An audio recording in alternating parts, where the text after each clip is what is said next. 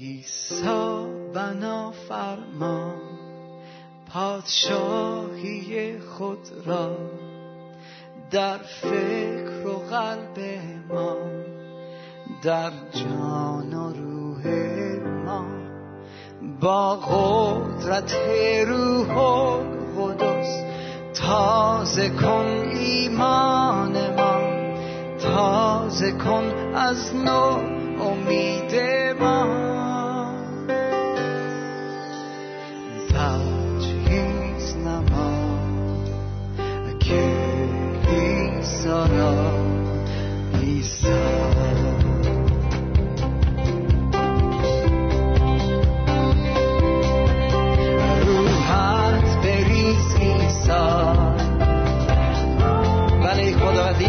های ما. تا نقش تو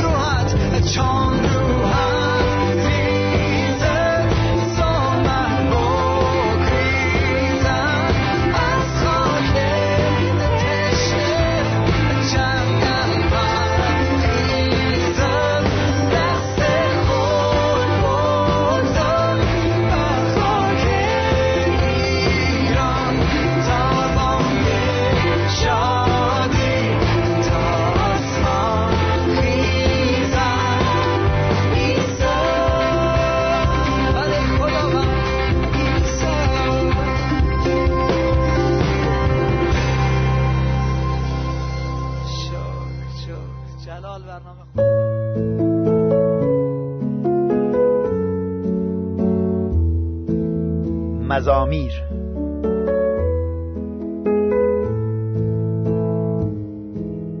یکی از خصوصیات بارز مزامیر این است که به طور منظم ترتیب داده شدند مزمور اول از انسان با سعادت سخن می‌گوید ولی مزمور دوم انسان یاقی و سرکش را نشان می‌دهد. این بخش با کتاب پیدایش مطابقت دارد زیرا در آنجا نیز ابتدا انسان سعادتمند را در باغ عدن می‌بینیم که بعدا به علت یاقیگری نسبت به خدا از خدا فرار کرده. سعی می کند خود را پنهان کند. در مزمور دوم ما وضعیت وخیم انسانها را که فرزندان همون آدم سرکش هستند مشاهده می کنیم مزمور دوم اعلان قطعی و نهایی وقایع جهان است. مثل این است که یک دوربین فیلمبرداری از وقایع زمینی و دوربین دیگر از وقایع آسمانی فیلمبرداری کرده با تلویزیون به معرض نمایش بگذارد. ابتدا دوربین فیلمبرداری از روی زمین وضعیت انسان سرکش و یاقی را نسبت به خدا نشان می دهد و فریادهای مخالفت با خدا را نیز ضبط می کند در این مزمور یعنی مزمور دوم انسان ضعیف و گناهکار در مقابل خدای عظیم و قدوس قد علم کرده است. اکنون اجازه بدید این مزمور را یعنی مزمور دوم را از ترجمه تفسیری خدمت شما بخوانم. این ترجمه بسیار زیباست. عنوان مزمور نوشته پادشاه برگزیده خداوند. چرا ملت ها شورش می کنند چرا قوم ها بی جهت توطعه می چینند پادشاهان جهان و رهبران ممالک با هم متحد شده اند تا بر ضد خداوند و پادشاه برگزیده اش قیام کنند. آنها می‌گویند بیایید زنجیرها را پاره کنیم و خود را از قید اسارت آزاد سازیم. اما خداوند که بر تخت خود در آسمان نشسته به نقشه های آنان میخندد. سپس با خشم و غضب آنان را توبیخ می کند و به وحشت می اندازد. خداوند میفرماید من پادشاه خود را در شهر مقدس خود اورشلیم بر تخت سلطنت نشانده ام پادشاه می‌گوید من فرمان خداوند را اعلام خواهم کرد. او به من فرموده است از امروز تو پسر من هستی و من پدر تو. از من درخواست کن و من همه ملتها را به عنوان میراث به تو خواهم بخشید و سراسر دنیا را ملک تو خواهم ساخت. تو با اسای آهنین بر آنها حکومت خواهی کرد و آنها را مانند ظروف گلی خورد خواهی نمود. بنابراین ای پادشاهان گوش دهید و ای رهبران جهان توجه نمایید. با ترس و احترام خداوند را عبادت کنید. پیش از اینکه پسرش خشمگین شود و شما را نابود کند به پاهایش بیفتید و آنها را بوسه زنید زیرا خشم او ممکن است هر لحظه افروخته شود. خوشا به حال همه کسانی که به او پناه می‌برند. چنانکه ملاحظه می کنید در این مزمور چند تا موضوع بسیار حساس هست. یکی اینکه امتها و قومها شورش می کنند و توطعه می چینند آیه اول میفرماید چرا ملتها شورش می کنند پادشاهان جهان و رهبران ممالک با هم متحد شدند تا بر ضد خداوند و پادشاه برگزیده قیام کنند. همه ملت ها بدون استثنا به ضد مسیح و خدا قیام کردند. اصولا دنیا مخالف مسیح می باشد ولی مخالفت و دشمنی آنها بیفایده است. با خدا نمی توان جنگید. نه رهبران سیاسی و نه رهبران مذهبی می توانند مسیح را شکست بدهند. سیستم سیاسی و مذهبی دنیوی با هم به ضد مسیح و کلیسایش قیام می کنند اما مسیح فرمود که کلیسای خود را روی صخره بنا می کند و ابواب جهنم بر آن استیلا نخواهد یافت. کلمه پادشاه برگزیدهش در اصل مسیح او یعنی مس شده و برگزیده خداست که عیسی مسیح خداوند باشد. این شورش و مخالفت با خدا و مسیح او از کی شروع شد. این مخالفت از همون زمانی شروع شد که عیسی مسیح خداوند به جهان آمد و شروع کرد به شفای بیماران بینا کردن چشم کوران زنده کردن مردگان و مژده دادن به بیچارگان و نجات گناهکاران. ولی رهبران مذهبی زمان با رهبران سیاسی و هیرودیس پادشاه و فرمانروای زمان یعنی پیلاتوس با هم متحد شدند و عیسی مسیح را محکوم به مرگ کردند. به عبارت دیگر مذهب و سیاست با هم متحد شده پسر خدا را کشتند. ما این وقایع را در مخصوصا کتاب اعمال رسولان فصل چهارم از آیه 25 تا 28 به وضوح می‌بینیم که در آنجا از همین مزمور نقل قول شده و این وقایع را شرح می‌دهد. در آنجا پیلاتوس با رهبران مذهبی زمان و هیرودیس پادشاه هم دست شدند تا مسیح را بکشند. این حرکت به ضد خدا و مسیح او بود. این حرکت در طی قرنها جلو رفته و دامنه اش وسیعتر شده و بالاخره تبدیل به یک قیام جهانی بر ضد خدا و مسیح او خواهد شد. ولی او خداوند است و بر همه چیز مسلط می باشد ممکن است بعضی ها گمان کنند که دنیا به سمت خوبی پیش می رود ولی مسیح یک مثلی فرمود که در مورد مزرعه مخصوصی بود که در آن تخم کاشته شد. در مزرعه خداوند گندم و تلخه با هم میرویند. ولی روزی خواهد رسید که خداوند فرشتگان را میفرستد تا تلخه ها را جمع کرده در آتش بیاندازند و گندم را در انبار او جمع کنند. امروزه با وجود مخالفت زیاد با عیسی مسیح پیام نجات بخش او به وسایل مختلف از طریق وسایل ارتباط جمعی از قبیل رادیو و تلویزیون به اقصا نقاط جهان می‌رسد. پیام نجات بخش انجیل مسیح به گوش میلیون ها نفر رسیده و می‌رسد و خیلی ها به او ایمان میارند از جمله خوشبختانه هزاران نفر از ایرانی های عزیز به عیسی مسیح ایمان آوردند. در آیه سوم می‌خوانیم می‌گوید آنها می‌گویند بیایید زنجیرها را پاره کنیم و خود را از قید اسارت آزاد سازیم. بعضی از بندها و زنجیرهایی که خداوند برای بشر مقرر کرده کدامها هستند. به طور کلی مردم دنیوی نمی‌خواهند اصول اخلاقی کتاب مقدس را بپذیرند. آنها برای خود اصول دیگری را تعیین می کنند در واقع اصل مورد قبول آنها بیقانونی و لجام گسیختگی و بیبندوباری و فساد و شرارت است مثلا ازدواج مقدس و تشکیل خانواده یکی از این اصول است. خداوند ازدواج را برای خیریت و سعادت انسان مقرر فرمود. ازدواج از طرف خدا مقرر شده است. امروزه خیلی ها قید ازدواج را زده و به طور نامشروع با هم زندگی می کنند ادهی هم به طور موقت ازدواج می کنند این هم خلاف کلام خداست که فرمود این دو یک تن خواهند بود و آنچه را که خدا پیوست انسان جدا نسازد. در هر دو صورت گناه و فساد بر جهان حاکم شده چون که اصول الهی را زیر پا می‌گذارند و این شورش به ضد روش نیکو و مقدسی است که خدا به صلاح و خیریت بشر مقرر فرموده است. نتیجهش چیست؟ این همه بدبختی اجتماعی نتیجه شکستن اصل بسیار مهم تشکیل خانواده مقدس و دائمی است. مردم می‌خواهند از قید اسارت قوانین خدا یعنی کتاب مقدس خودشان را برهانند. ولی نتیجهش بینظمی و بیقانونی و لجام گسیختگی و فسادی است که در اجتماع می‌بینیم.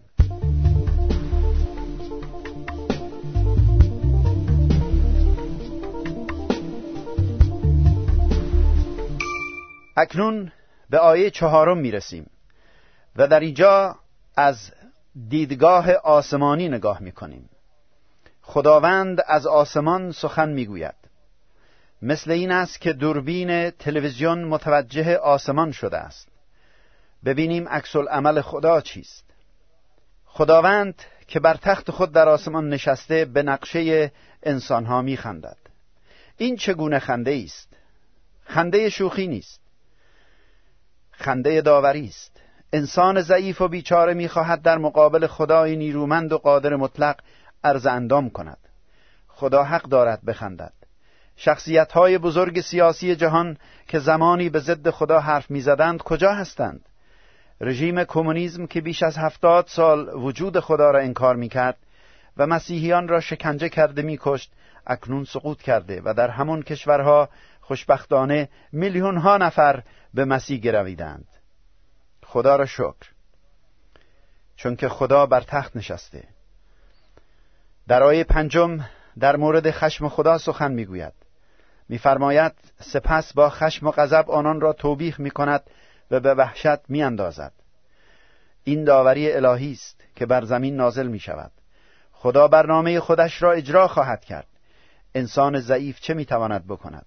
خداوند همکنون مشغول وارد کردن عده بسیاری از آدمیان به جلال ملکوتش می باشد عده بسیاری به مسیح ایمان میارند و وارد جلال او می شوند آیه ششم میفرماید من پادشاه خود را در شهر مقدس خود اورشلیم بر تخت نشانده ام خدا بدون دغدغه و بدون کوچکترین وقفه مشغول برقراری ملکوت خودش می باشد او تخت عیسی مسیح را برقرار می سازد مسیح روی زمین سلطنت خواهد کرد.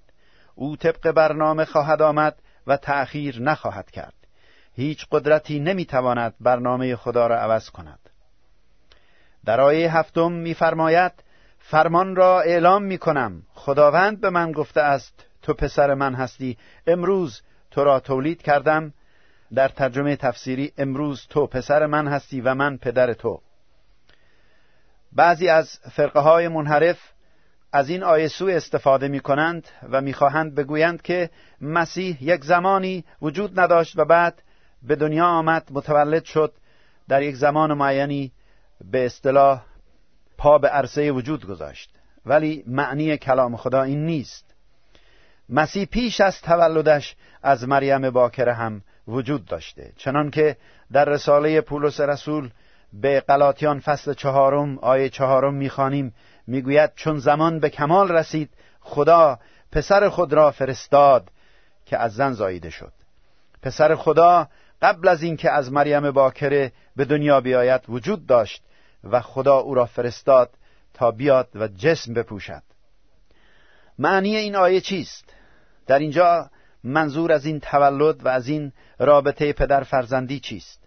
در کتاب اعمال رسولان فصل سیزده آیه سی و سه به وضوح می‌بینیم که در آنجا روح القدس معنی این آیه را تفسیر فرموده و می‌گوید که مربوط به قیام از مردگان می شود وقتی عیسی مسیح آمد و به خاطر گناهان ما کشته شد روز سوم از مردگان برخاست و خدا قیام او را برخواستن او را از مردگان به منزله تولد نو بیان می کند این آیه هرگز مربوط به تولد مسیح نبوده.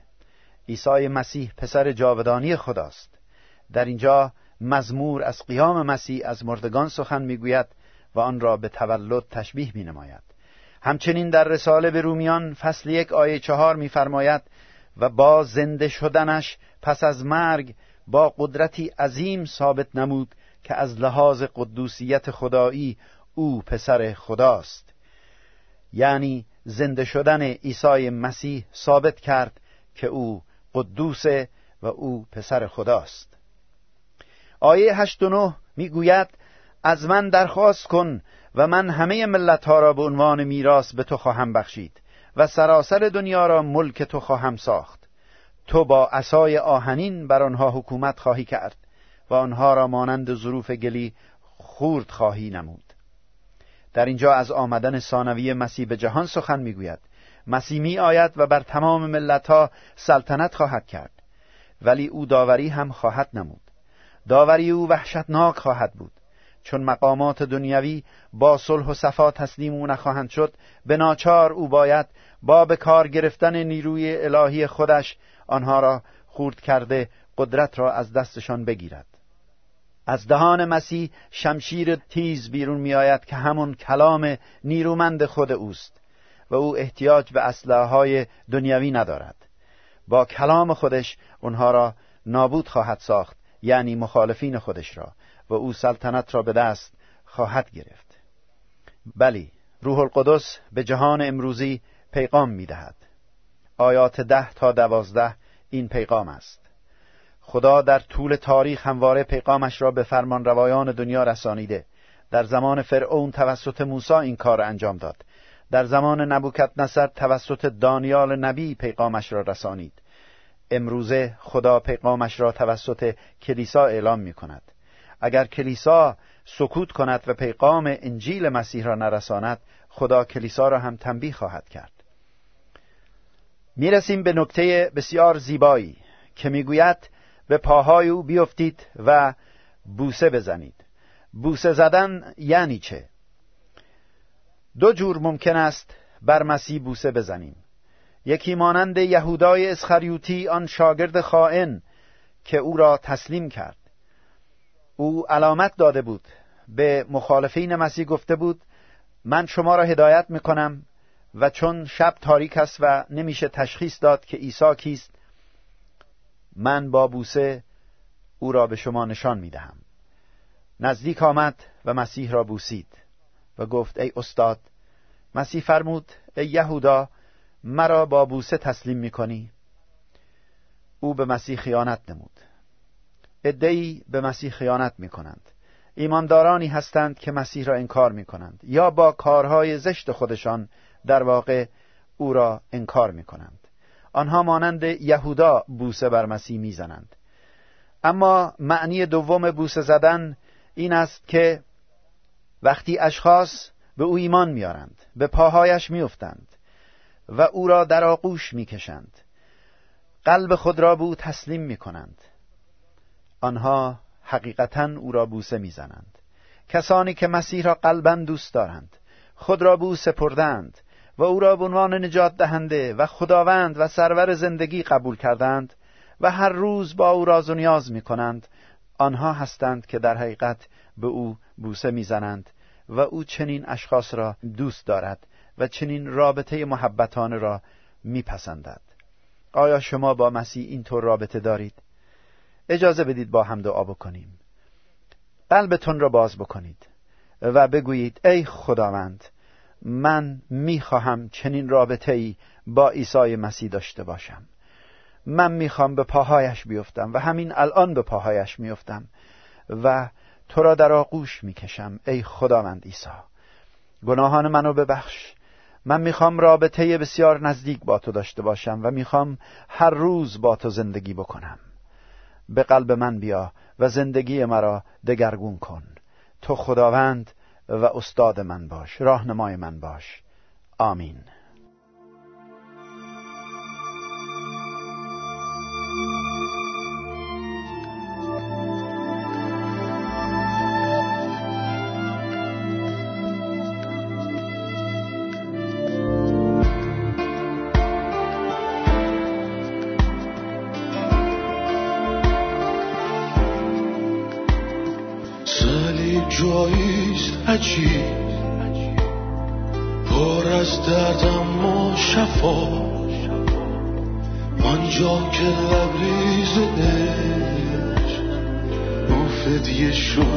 شد بهر ما.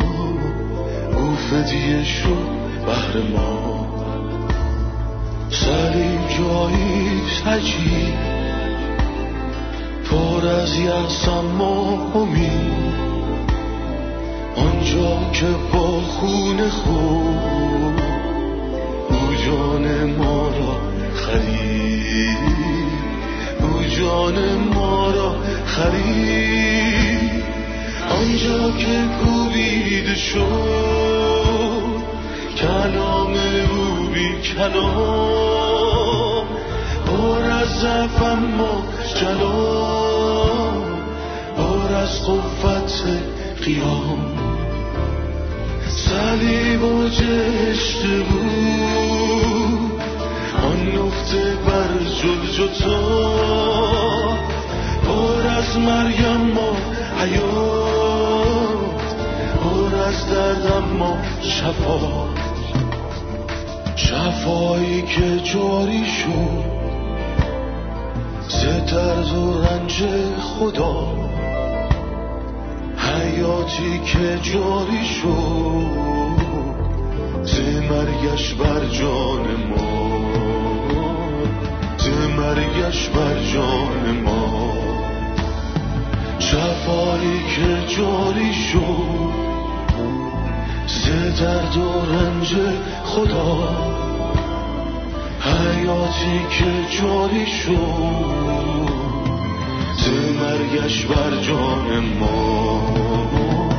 ز مرگش بر جان ما. آنجا که کوبیده شد